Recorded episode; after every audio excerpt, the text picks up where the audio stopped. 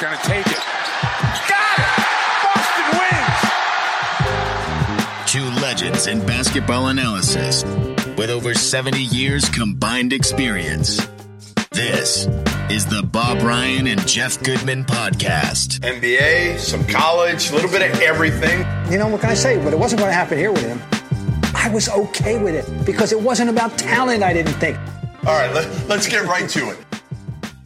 All right, welcome into another edition of the Ryan and Goodman podcast. I'm Jeff Goodman. He is Bob Ryan, and we are joined uh, by none other than uh, Sports Illustrated senior NBA writer, also uh, boxing guru, Chris Mannix. Chris, oh. you're looking good. You got a brand new haircut. You're, uh, I like it. I like it. You look like you're about 15 again. It's like civilization has has reopened, and I'm allowed to do those primordial things like get haircuts in Massachusetts. So it's uh, it's nice. It's nice. It is nice. What, what, what was the haircut like? What was it like going for a haircut? I tell you, it's it's so strange. Like you, I mean, you have to before you get in there, they shoot you with like the shoot you, but have like the gun, the, the uh, temperature gun, to make sure you're not running a temperature. You got to get the whole thing done with a mask on. They disinfect every area around you. It's a it's a process, and the way they tell me it's going to be like this for the foreseeable future. Super cuts or great cuts? What what, what do you go to? Come on, man. Come on. Let's no. Let's no. No. No. No. No. No. No. We don't. We don't super cuts it. Okay. We got TV responsibilities. You got to make sure you get it clean. All right. Let, let's start. Let's start with a big question. I mean, the, the, the biggest question is we're seeing it in every sport right now. Uh, baseball, even tennis now, Djokovic uh, comes down with, with a positive test after he's partying in some country with other tennis players. Um, do we really think that this is going to go off with the NBA? Do we really think we're going to see an actual NBA game in Orlando? Because there is a lot of time between now and then, and the players aren't down there. And once they get there, we don't know where they've been, who they've been with, at what clubs they've been these are a bunch of kids. Some are kids, some are adults, and that's kind of part of the problem. Everybody's kind of running their own race here and have been over the last couple months. What's your kind of what? Where are you at in terms of your your you know actual thinking this is going to go off? I think it is going to happen. Um, you know, look, there's a lot of people in the league office, team offices that are very concerned about what's happening right now in Florida. How can't you be? I mean, like the very area that the NBA is going to, that Orange County area where Orlando is located, it's you know spiking off the charts right now, setting record numbers uh, every single week. But the sense I get from talking to, to to NBA people is that this is almost too big to fail at this point. That they've they've committed uh, all they have to getting through this postseason to fulfill certain financial obligations that they have and they're going to push through it. Now, I don't know what it's going to look like because, you know, as someone, as you said at the top, uh, covering boxing, boxing's been about, you know, a, a month ahead of everything else. Like they've come back a little bit faster than other sports. And Top Rank out in Las Vegas has had multiple shows. And on virtually every show, they've had someone test positive and had a fight get scrapped because of it. And they have a bubble of their own. I mean, they're working with the state of Nevada and they've got great protocols. I've read the protocols out there. They've got procedures. They have a very tight quarantine space, and yet people are testing positive. They only have, I think it's like 150 people inside their bubble at any given time. The NBA is going to have thousands, and they're going to have people that are matriculating in and out of it that aren't tested. That's right there on page 44 of the, the 113 page memo the league sent around. Disney employees are not going to be subject to the same uh, type of testing procedures. So my greatest concern with the NBA is that this postseason is going to become uh, just a sideshow where you're going to have like the Bucks advance to the conference finals, and then four members of the team, including Giannis, test positive, and all of a sudden it just becomes a, a, a farcical sort of exercise out there. Yeah, I think the uh, a lot of assumptions are being made that we in the beginning we we all were so eager to make it work in our own minds. So we had no personal control over any of this. I'm speaking to three basketball guys here. You know, we all were eager and anxious to see it return and, and wanted to buy into any optimistic scenarios. and I'm totally including myself in this. And and the closer we get, and when more time unfolds, and you mentioned the spiking in Orange County, any and then the other and another thing I think as we get closer to reality, abstracts one thing. The reality of the bubble life is is going to, to be chafing against that. I think more and more guys are going to say, uh, I don't really think so. I really don't. Particularly, Chris, my big mantra from the beginning is the stupidity of, of, of including anyone other than the 16 teams who have already qualified for the playoffs. Mm-hmm. And, and and bringing back people who, who aren't going to want to be there, feeling they got nothing to gain, only anything to lose, starting with everything to lose, starting with uh, the COVID nineteen injury, and and no need to be there because they're not going to be there. I'm talking, you know, the, the the the wizards of the world, and um, I just think this was a mistake from the beginning when they had it in their lap. And I, I know Jeff's tired of hearing me say this, the world's tired of hearing me say this, but they had a golden opportunity based on the, the this clear delineation between the eighth and ninth teams in both conferences. Unlike hockey, they gotta they gotta you know they'd have to have a lot of unhappy people if they were arbitrary about how they were going to include, but not basketball. We got them. There's no there's not there's a gap. Sorry, you you didn't qualify, and you can stay home. Bob, Bob, Bob thinks it's all about Zion. Bob thinks that the only reason they did this is because of Zion. You, you buy into? But I'm a skeptic. If how can you not think and factor that into the any any scenario that they have? I, it's, it's oh. you, you, know. Yeah, yeah. I, I, think I think that that absolutely factors in. I do think a, a big factor, and you know, from from talking to people that know these TV contracts. I mean, the, getting to a certain number with those RSNs is big. Like you've got to hit like that 70 game yep. mark for these teams to either not get either get their money or have to return some of their money. It works differently with mm-hmm. uh, with different teams, or have make goods for next year. Um, and getting to that 70 game mark is important. So I, I think they found a compromise. I, I, do wonder if like if the Pelicans were out of the mix or if Zion wasn't playing, would there have been this type of push? Maybe not, because we all know the difference between the one seed Lakers versus the eight seed Grizzlies is a lot different than the Lakers versus the Pelicans uh, in that first round. But I do think as as much as it is Zion, you do have those those financial obligations. And every time I hear, you know, whether it's Adam Silver or somebody else say, "Look, we want to come back for the fans, good for the country." I mean, come on, like it's just this is about money. It's about money and fulfilling your obligations. And I get that. Like it's they're they're a business. They they should uh, you know have concerns about money. But let's just make it about that. Let's be clear that this is about the bottom dollar. Yeah, no, it, it is what it is. Uh, the other thing we're starting to see now in, in, the last 24 hours, 48 hours, is some of the players' names coming out. Uh, Bertans, Trevor Ariza, who, who's dealing with a custody issue with his 12 year old son, saying, We're not going in.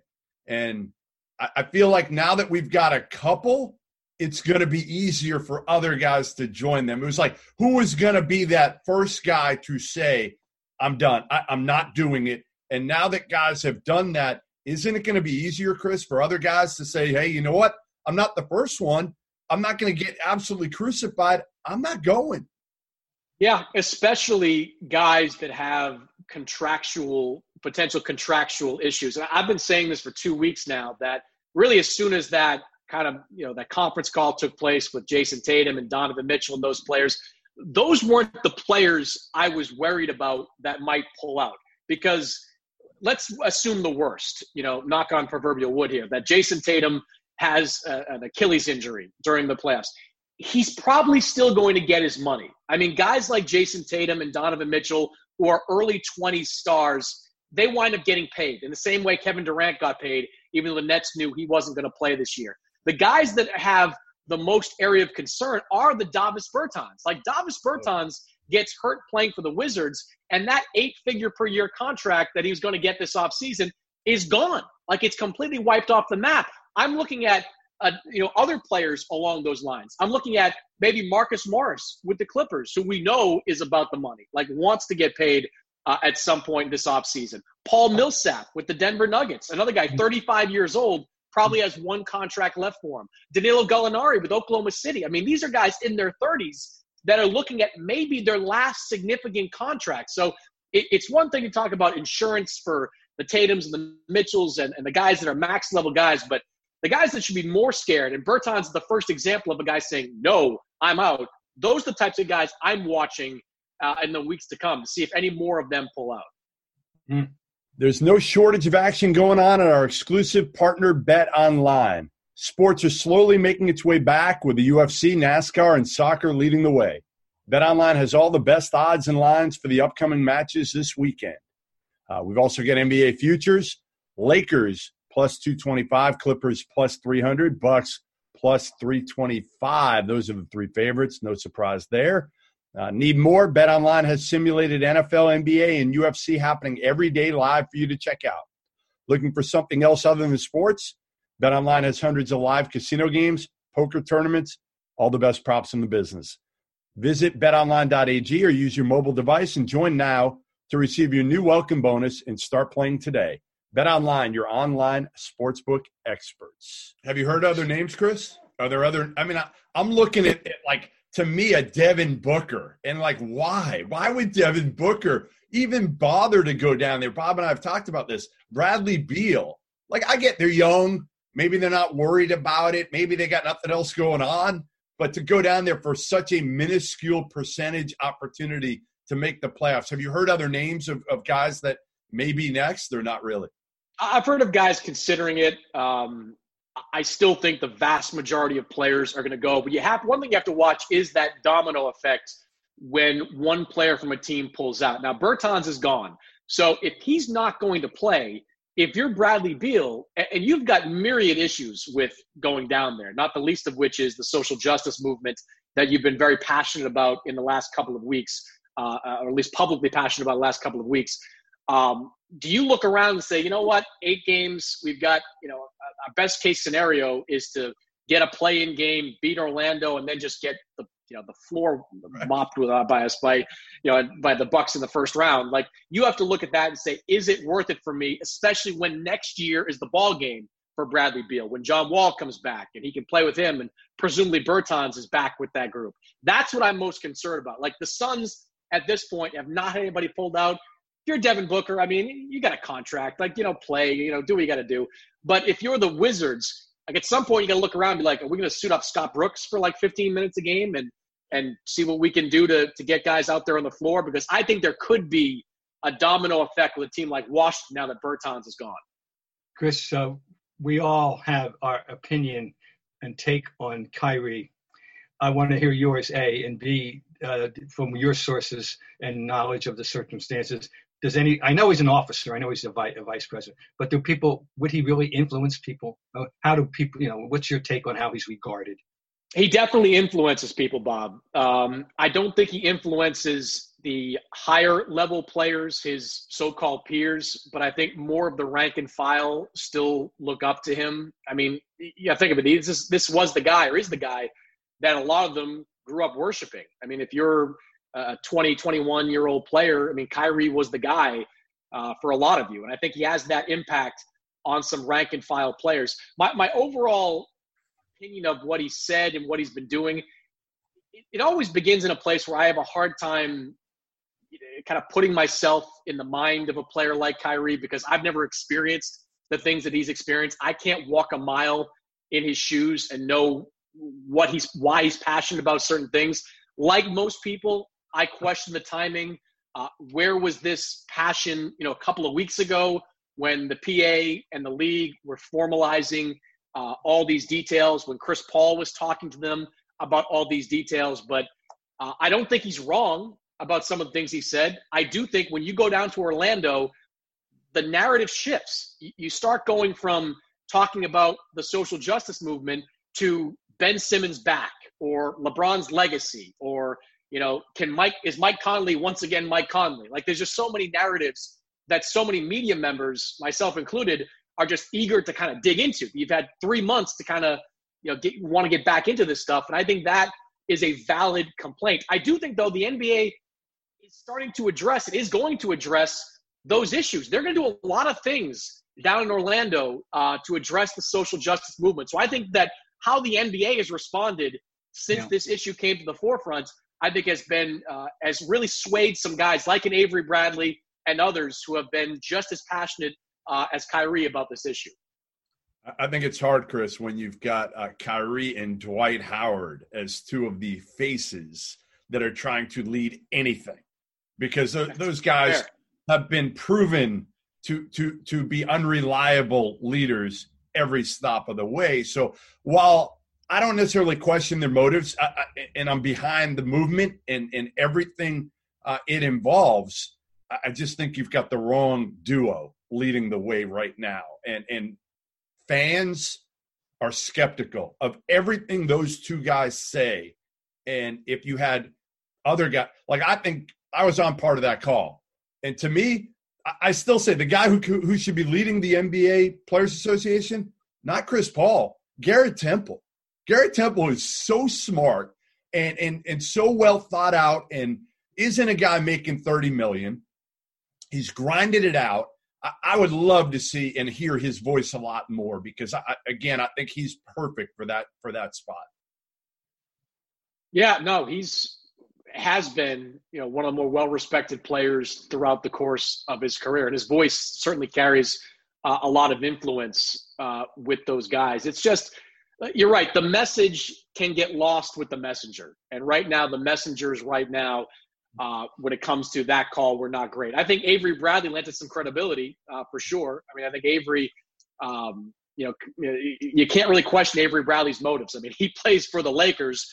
Uh, if he decides not to play, that's a significant hit for for the Lakers. I mean, he still is an influential role player uh, with that team, but having Dwight and Kyrie be the face of it, I think certainly lent itself some criticism of the conversation. So, what what are you going to do, Chris, in terms of uh, media wise? Are you going to go down to Orlando? What what have they told you guys as far as media? I know you cover boxing too, so kind of puts you in a precarious situation here trying to cover both. And if you go in the bubble, can you get out of the bubble? Can you go back? Um, what have you heard as far as media, what you're uh, able to do, and, and what you're going to do, and if you're worried about it?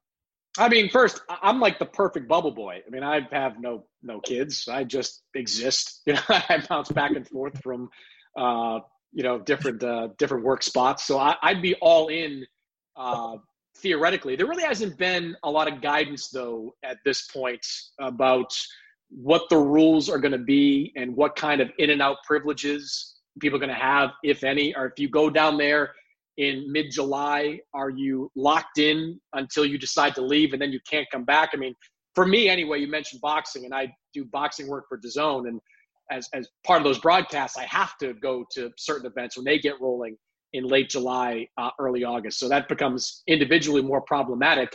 Uh, there's also a cost associated with going down there that's you know probably going to be pretty significant. You know, tens of thousands of dollars uh, just to be in the bubble and be part of all that. But I'd be for it. I don't really have I don't have too many health concerns, and that speaks just for me individually. I don't have you know many real health concerns, so I'm not overly worried about that. But uh, there definitely are people that uh, media members that have health concerns, media members that have cost concerns. So I, am going to be very curious to see hmm. how many media members actually are willing to quarantine themselves from, let's say, July 15th until maybe October 12th. How many people in Orlando, by the way, which is not a great place to be in the summertime, like how many people are willing to stick themselves into the middle of that for, for three and a half months? Very, very good question.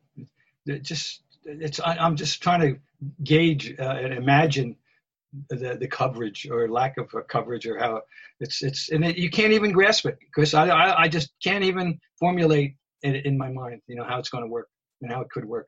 I can't wait to have Bob do uh, post game Zoom calls with with some of the Celtics. Bob, can you, you think you can do it, or are you going to need Nick to get you uh, all set up for the post game Zoom call? Know. I mean, look, I'm officially retired from that business. So don't. Yeah, yeah, yeah.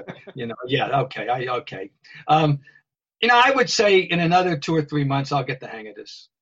No, you you've come a long way. Listen, oh, yeah, but we had a lag. I was great for I was doing great for about two months, and all of a sudden. The, the the other thing for for media members is that you have to kind of decide if it's worth it access wise. Like, I don't want to go down there and have it be kind of a glorified version of summer league where my access is sitting at some quarantine dive bar with three assistant general managers you know getting drunk off white claw like i don't like that's not that's not what i don't deem that as being worth it for uh, for this trip. I mean i you know and I, my concern if you're somebody in the bubble is that it becomes almost like like locker room access where you're inside but players aren't there. Like players are off in the training room or the in this case the players lounge hanging out with each other and wanting nothing to do with media members. I mean i would want some you know guarantees of facetime one-on-one stuff. I mean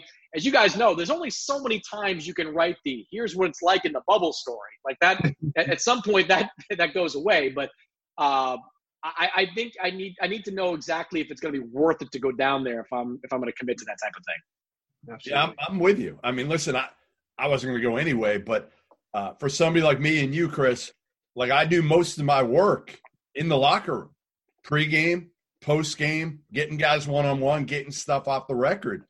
You're not going to get any of that now. So there's no way in hell I would go down there because I think the access is going to be limited to like post game Zoom interviews. A lot of it. That'll be maybe pregame, off day, whatever. They'll rotate guys in, and you can get. Well, we, we can do that from here. What's I think the big the big key for me, and you guys know this. Like, I mean, the shoot around has always been my haven for getting real stuff. Like, you know, finding guys and sitting down with them 15 minutes. Like, if you get real shoot around access, that would be a game changer for me. Like I would I would go just for shoot around access. Yeah, if they tell you that it's all limited to Zoom stuff, then I don't think you'll get shoot around access. I'd be shocked, wouldn't you? Yeah, I would be stunned. And then it's not. I mean, it's just to me, it's just not worth it. Like if you, I don't need to be one of the guys at a press conference, like asking the question on NBA TV. Like that doesn't really. I don't. I don't get a charge out of that. I need to. If everybody else is going to get the same answer that that I'm getting, uh, to them via Zoom or or on NBA TV. That just doesn't it, it doesn't make it worth it for me. It certainly doesn't make it worth it for SI. Like they're not gaining anything from it to to have me down there just be the one asking the questions everybody else is getting the answers to.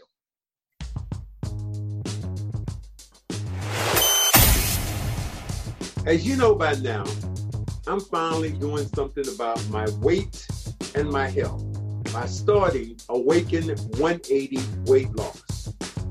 I've already dropped about 18 pounds, and I'm not the only one. Kendrick Perkins is down about 30 pounds. And we're just two of 11,000 who found the solution for weight loss. No gym, no medication, no tricks or gimmicks. Awaken 180, a combination of science, nutrition, and expert one-on-one coaching. If you have weight to lose, I recommend you call Paige and her team. You'll lose weight starting the first week and each and every week until you get to your ideal weight. Awaken 186 locations, but during this lockdown, they're starting clients virtually. The same program from the comforts of your home. Simply log in to awaken180weightloss.com. Fill out the form online and start your weight loss transformation. Awaken 180 Weight Loss, the official weight loss program for the Boston Red Sox.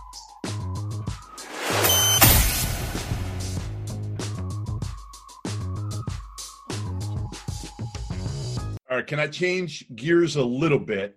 Uh, I'm going to read you some names, and you tell me if any of them have a shot in hell at getting the Knicks job. Mike Brown, Jamahl Mosley, Will Hardy, Pat Delaney. Uh, I don't even know his first name, how you pronounce it. Udoka, uh, the Sixers assistant. Ime Udoka, yep. Ime Udoka. Um, isn't this Thibs' job? I mean, isn't this just a dog and pony show, Chris?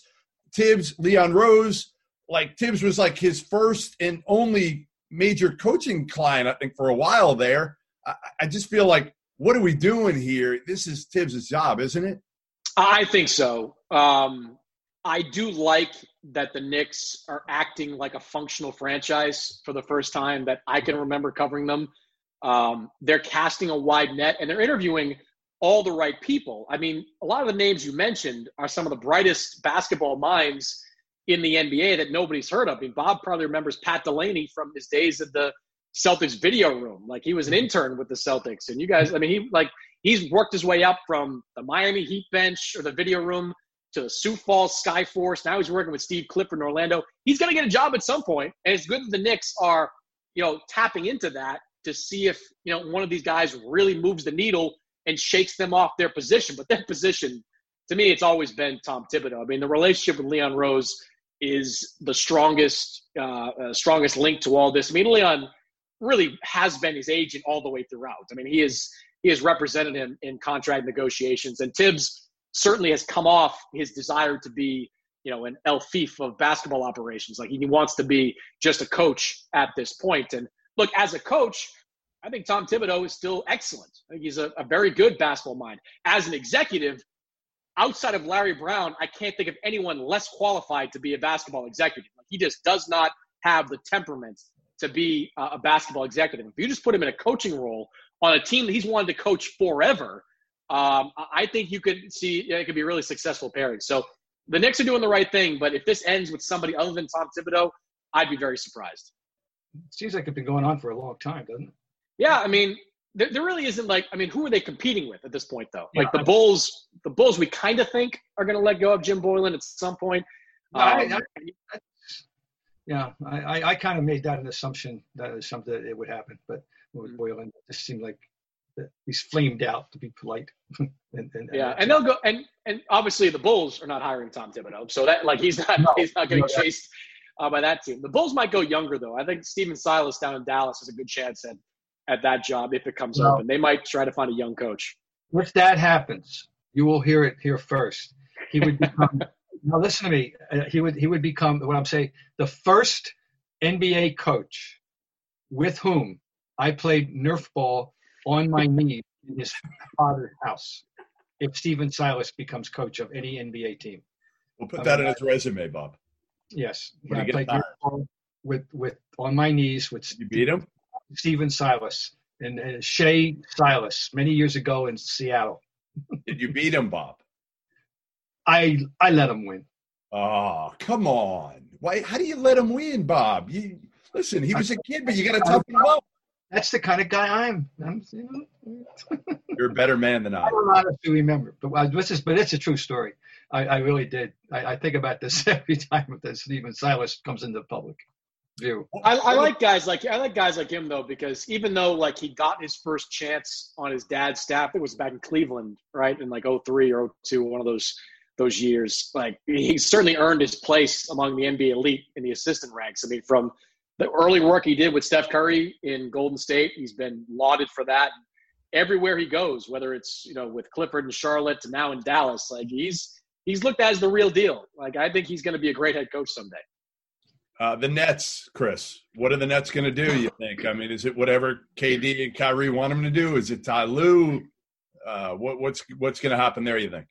You know, before the pandemic hit, excuse me, there was some hope that a run by Jacque Vaughn at the end could earn him the job. Um, I don't know if that sentiment is still the same, um, just because this is such a weird finish to a season. I do think that Ty Lue is one of the favorites there, but I think Ty might have some options at the end of this year. I think Philadelphia could be one if they part ways with Brett Brown, and certainly Brooklyn. But look, there's there's no doubt that Kevin Durant and Kyrie Irving carry a big bat in that organization. I mean, maybe not necessarily with Sean Marks, but you know, I, I think Joseph Tsai has shown himself to be very open to let's call it open to the opinions of players on this and if that is the case and they lobby hard for a Ty Lue, I think he'll get uh, very strong consideration. And look, as he should, he's a very good coach, and and I think would do an excellent job uh, with that group. But there's no question KD and and Kyrie uh, will have influence. I mean, the, the the KD stuff. All you need to know about that is like nobody expected Kevin Durant to come back all year long. Like it was never a real thing. But they wouldn't rule it out because they didn't want to speak for Kevin Durant. Like they they were always a little bit leery about you know putting words in his mouth. So if, if you're kind of showing that sort of uh, deference, let's call it, to a player, I think that sort of indicates that he's got a pretty strong uh, power in that organization. Can I add a name if the Sixers make a move on Brett Brown? Mm-hmm. I, I, think you know where I'll go with this one, being a college guy. Um, how do they not look at Jay Wright? I, I think it's the one job he would take in the NBA, and man, I think he would be the ideal co- college to NBA guy. I mean, kind of like Brad Stevens, a little more fire, a little more experience, but just knows how to handle people and egos so well. Well, you would know Jay Wright's thinking on on the NBA better than I do, but I, I think there's, I mean, there's been a number of teams that have tried to pry Jay Wright loose. That's for sure, um, and he's always kind of uh, passed on it. But he does ha- he does check all the boxes. He's not, you know, a Calipari Pitino type in terms of personality. Uh, he's worked with NBA players in USA Basketball before, so he's got that connection. Uh, every NBA player I've talked to, from Kyle Lowry on down, about Jay Wright, is, has had nothing but incredible things to say. I, I think he's look. He, might just be waiting for that massive offer, whether it's like ten million per year to coach. And maybe Philadelphia is the team that gives it to him because I mean that's a that's a home run uh, choice for them. I mean it, it just it, it it wins the press conference and it's the right call to make if you're talking about a head coach. I will say this though. I'm bullish on the Sixers' chances to make a run in this postseason. I think the Sixers are just built to play the crappy brand of basketball that we're headed for right now. I mean, this is not going to be a postseason where you have great three point shooting numbers. You're just not going to have it. Like, I don't believe that players that have been sitting on their backsides for the better part of three months are going to step back into gyms and turn into sharpshooters. I don't believe it. So, a team that doesn't rely on the three point shot, I think will have an advantage there. A team that is great defensively, that can win grinded out types of games, will have an advantage there. And Ben Simmons, who in mid March was done for the year, is suddenly going to be back and able to give you probably 30 plus minutes at some point in the playoffs. So, you know, look, they, have got a ton of issues there, not the least of which they don't really like each other, I don't think, all that much. But they that is a team that, at least on paper, looks like it could win some of these kind of 90 to 85, you know, games that we all remember from the 80s and 90s. These they've been my most intriguing team uh, of all. Uh, I agree with you, uh, and, and you were being more specific about a reason that I hadn't even considered about why. I was just thinking more in terms of having Simmons back healthy. But what, what I'm thinking as you're speaking, what we're saying here, what you are saying here, in effect, is if this is the case about three-point shooting uh, role being diminished, the game will have come to Ben Simmons, not vice versa. yes. How about that, ladies and gentlemen? But really, the game will have come to him, and and then uh, maybe we, we, can see more uh, uh, inside post play from a man who has a, the moves. Uh, you know, uh, Embiid is a classic modern inside outside guy who's you know everybody's always encouraging these guys to be the outside guy but he's still if we're going to have that kind of game we can go, we can turn back the clock to you know to the 86 Celtics and, and, and he can handle that job. Not, I, I had this I, I, I had this conversation clock here. The clock is not going to be turned back. Mannix, Mannix is wrong about one thing yes, the numbers are going to go down in terms of the percentages, but they're not going to go down in terms of attempts per game. Guys are still going to be jacking, even if they're shooting 25% from three. I, I think the big question, though, mm-hmm. guy, the big question is Embiid and what does he look like when he comes back? I, I had this conversation with Brett Brown last week, and Embiid did an interview with NBA.com where he said, like, I've been working out six days a week, and it made it sound like he's in this great shape. And I asked Brett, I'm like, so Embiid says he's working out six days a week. Are you excited about what kind of shape he's in? He's like, like, well, I believe he's probably been working out six days a week. I don't know quite what he's doing in those workouts at this point. So I think there's some there's some gray area between you know the the hard workouts Embiid says he's doing and what he actually might look like. But look, if you have a dominant post player who can shoot, you know, 55, 60% you know in the paint, you're going to have some advantages while teams are tossing up bricks you know, from the outside. I'm worried about a team like Houston. I'm worried about a team like Milwaukee. Milwaukee's built around Giannis, but it's a five out team. Like they're just shooting threes all day long. So I'm worried about these teams that are so overly reliant. Boston's the same way, that are so reliant on the three point shot that that other teams might be able to sneak up on them and win some ugly games. I w- I won't be rooting for the Rockets. I can't. I just can't. And that's my. I used to love. I loved D'Antoni in his earlier incarnations, but but uh, I rooted for him like crazy with, with Phoenix. The the seven seconds to shoot gang. That was one thing. But the way the Rockets play now, I just that I just can't enjoy it. Can't. Sorry. And, isn't it just though? Like, isn't it Bob? But it's is Mike adapting to his roster, right? Like, I mean, Mike doesn't want to play isolation. Like we all covered him in New York. Like when you know, Melo literally drove him to quit. Like that's not like an exaggeration. Like drove him into resigning. Um, and now he's got a team with James Harden. He's like, screw it. I could you know have James move the ball around the perimeter, but we're not going to win a lot of games. I'm just going to harness the, the individual yeah. talent of the one player I have. No, I understand. He's doing what he's got to do. But it's uh, uh, in that regard, yeah, it's it's a good point. But I, I I just I don't know. I, I just the, the, the Harden's one of the most interesting. You know, we're veering off here, but why not? Harden is just one of the most interesting, polarizing players of, of all time, and and how he's going to be regarded when it's all over. It's going to be very interesting. You know, because it's going to be hard. There's going to be astonishing numbers and and and awards and everything put up. And but the number one question I think that you you come back to: Did you really want to play with them? Did anybody really want to play with him? You know, were, were people happy playing with him? Uh, I, I, I think, you know, I think I know the, I, I have my answer, but I don't know. Anyway, he's, here's the here's the here's the thing on Harden. Like, there's two things I want to say on that. One is like Harden is like a product of of how this has evolved. Like, if he had, I remain convinced, and maybe I'm too close to the the Scott Brooks, Sam Presti machine that was out there, but I remain convinced that if they had just paid him, he would have been fine in that role. Like, I just think he liked being in that role with Oklahoma City. He liked the teammates. He liked Russ clearly a lot.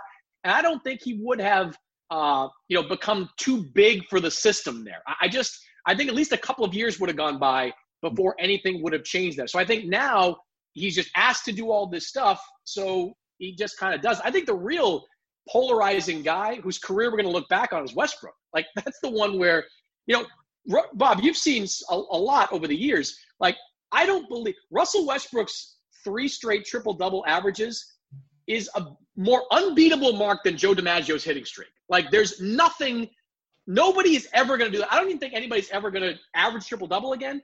Nobody's ever going to do it three times in a row. Like that is insane. And yet he is going to be looked at with a level of disdain by a lot of basketball fans and basketball reporters because of how he plays and what he was not able to do yeah. as the alpha of the team. That's the guy you know, 10 years after he's retired. That's the guy I want to know.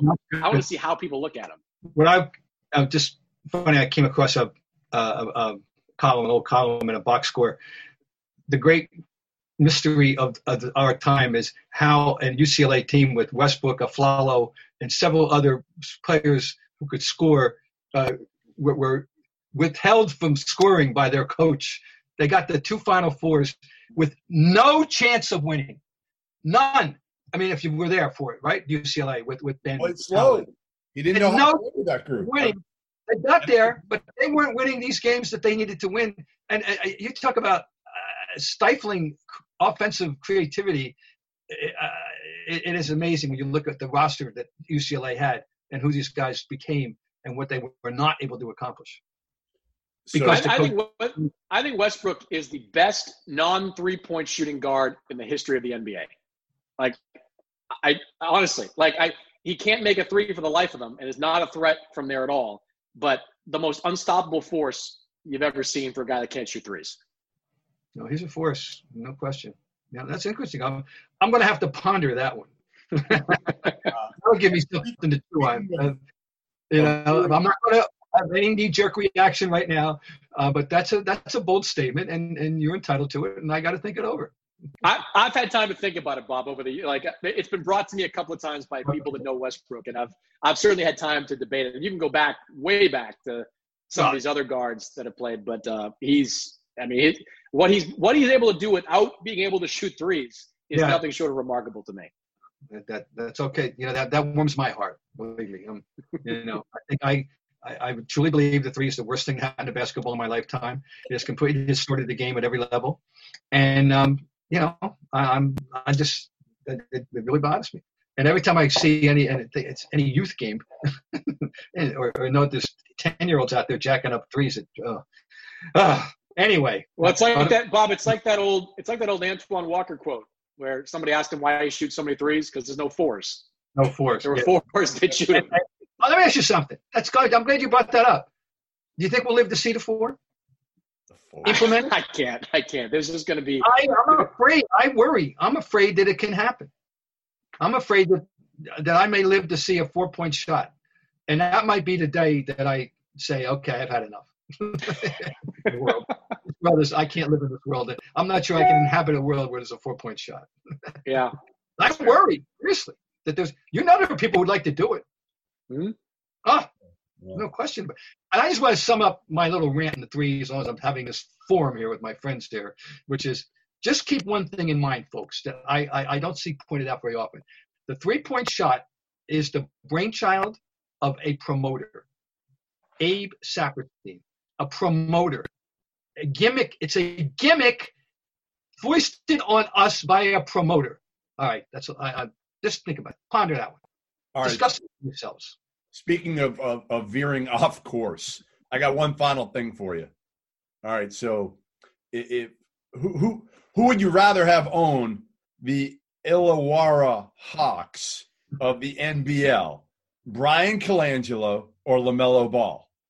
Who, who, who are you picking? Gun to your head. I'm going Colangelo all day, every day. Um, I, have actually got into it with some people on Twitter that actually think that LaMelo would be a better owner than Colangelo. I, I can't. I, I yeah. that's a that's a mode of thinking that I, I cannot exactly wrap my head around. That you think that you would want him, you know, in any position of authority over people's lives, um, other than his offspring? No, I don't think so. yeah, uh, I, have got a I've got a soft spot for Bryan Colangelo. You know, like what he did was bonkers back in the day. What his you know his family members did, but I also don't think he's the only executive with a burner account. I don't think he's the only executive that has tweeted stuff either from a burner account. Like I think there's a lot we don't know.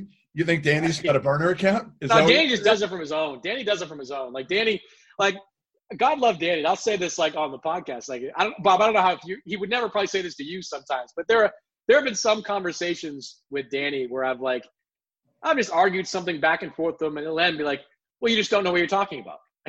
he'll just say that like you just don't know what you're talking about, and, then, and that'll be like the punctuation on yeah, the well, conversation.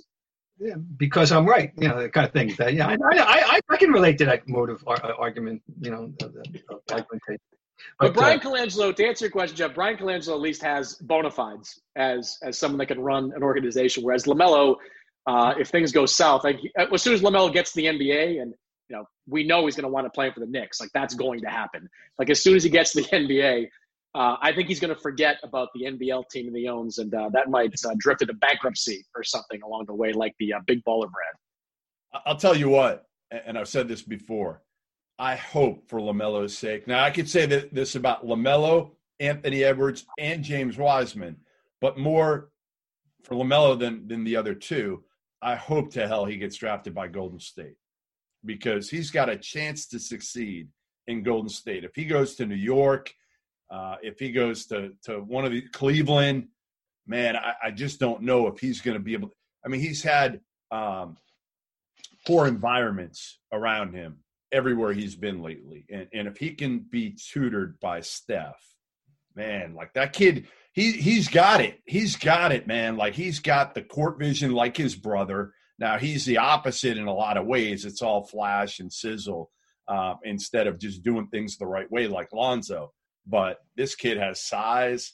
He's got the the feel for the game. He doesn't shoot it well, but if you put him with Steph and and he buys in, to what Steph is selling and what Steve Kerr is selling and Bob Myers are selling.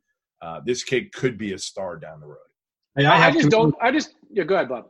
No, I just want to say I have to interject here because uh, I had it in my head when we were talking about LaVar, not not Lamelo. So my comments about the the, the ball person in question uh, were mistaken, and and. Uh, but did they change? Does it change your opinion at all? Well, I mean, I've given no, I've given the kids the benefit of the doubt. Uh, I, I, particularly, I, uh, I, from day one, that, the burden of being there, who they are with them, uh, and I've given them a benefit of the doubt. It's uh, so I'm not anti uh, either any of the three brothers. I'm I'm, I'm only anti LaVar. Okay. I would like I would like I, I don't see what the upside though for Golden State drafting him is. I like putting Steph in like a tutorial role at this point. I mean, you got a three year window if you're Golden State to win more championships. I mean, Go you have to get.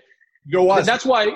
That's why the Dan. Well, even I mean, I don't know. That's why the D'Angelo Russell trade never made sense to me because I thought packaging Russell and a potential top three pick is much more valuable than Andrew Wiggins and a top three pick because to get real value back on a trade, as you guys know, like you got to make salaries match. So you need a hmm. big salary, and Russell's big salary to me was more valuable than Wiggins at that point. But either way, you, I think you've got to get off that pick and and find something uh, that gives you that keeps that window open, even if it sacrifices you know a potential franchise player down the line.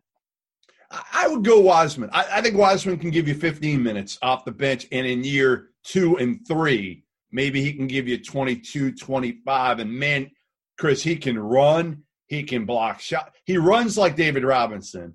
He's not David Robinson, okay? He's not. I'm not saying he, but from a physical standpoint of how he runs the court, it is similar to to the Admiral. And he can block shots. He can, now he's he's soft. He is definitely soft, but can can that core toughen him up a little bit and also kind of bring them along the way they need to. They don't need a ton from them right away. I, I get it. You're saying trade the pick, and if you can get somebody that's established that can help you win a title, you trade the pick. I just don't think the pick is going to be worth nearly what anybody thinks it could be worth. I, I don't think people want the number one pick. Talking to NBA GMs, they think it's another Chris Grant type deal, potentially a few years ago when he got fired after after drafting Anthony Bennett. Yeah, drafting Anthony Bennett when I'm still not convinced anybody would have taken Anthony Bennett in the lottery at that point. Right, that was a reach and a half up there. But look, I mean, who knows who's going to be available at this point? This offseason, this offseason is going to be chaos, like one way or the other. You know, with all the the financial changes, the cap structure. No, we don't need to get into all that right now. But I mean, it's you could see teams say like, look, um, you know, we, I've got to get, you know, I've, I've got to get this salary off my books. I'll make a deal that that you know gets me a younger player back in return. There's also, you know, again, not to get too deep in the weeds, but I think the amnesty clause is going to come back, you know, this year. I think you're going to see players like whether it's a Blake Griffin or others that are amnestied because the NBA is trying to fix the finances uh, by giving teams that right to waive a guy off their books. That'll be interesting. All right, we got to run. Uh, listen, uh, thank you to to how you deem yourself the perfect bubble boy, Chris Mannix. yeah, and, uh, appreciate you coming on, and uh, be safe. And you look good. The haircut, great cuts, did you well. So uh, ten dollars, twelve dollars, whatever it was, you can you can admit it. You can admit great cuts. You know, maybe we'll get you a sponsor for your pod. Hey, to see Bob's office made this podcast worth the worth the admission. Just to see that, like the quintessential writer's office is Bob Ryan's office. I'm thinking of giving tours. as as this uh, Zoom world unfolds and more and more people are getting a look, I might I might have a, a second. I might have a chance to do something. I might I'll give tours. I'm, I'm going office. to Bob. I'm going to ask. I'm going to send a text to my uncle Kevin. Uh, of course, wrote for the Herald for a number of years, and I see if his if his office looks like yours. I want to compare offices uh, to see what kind of stuff you got going on there. All right, that's I love that. Say, tell him I said hi too, please. I will. Thanks, okay. guys. Be safe, Chris.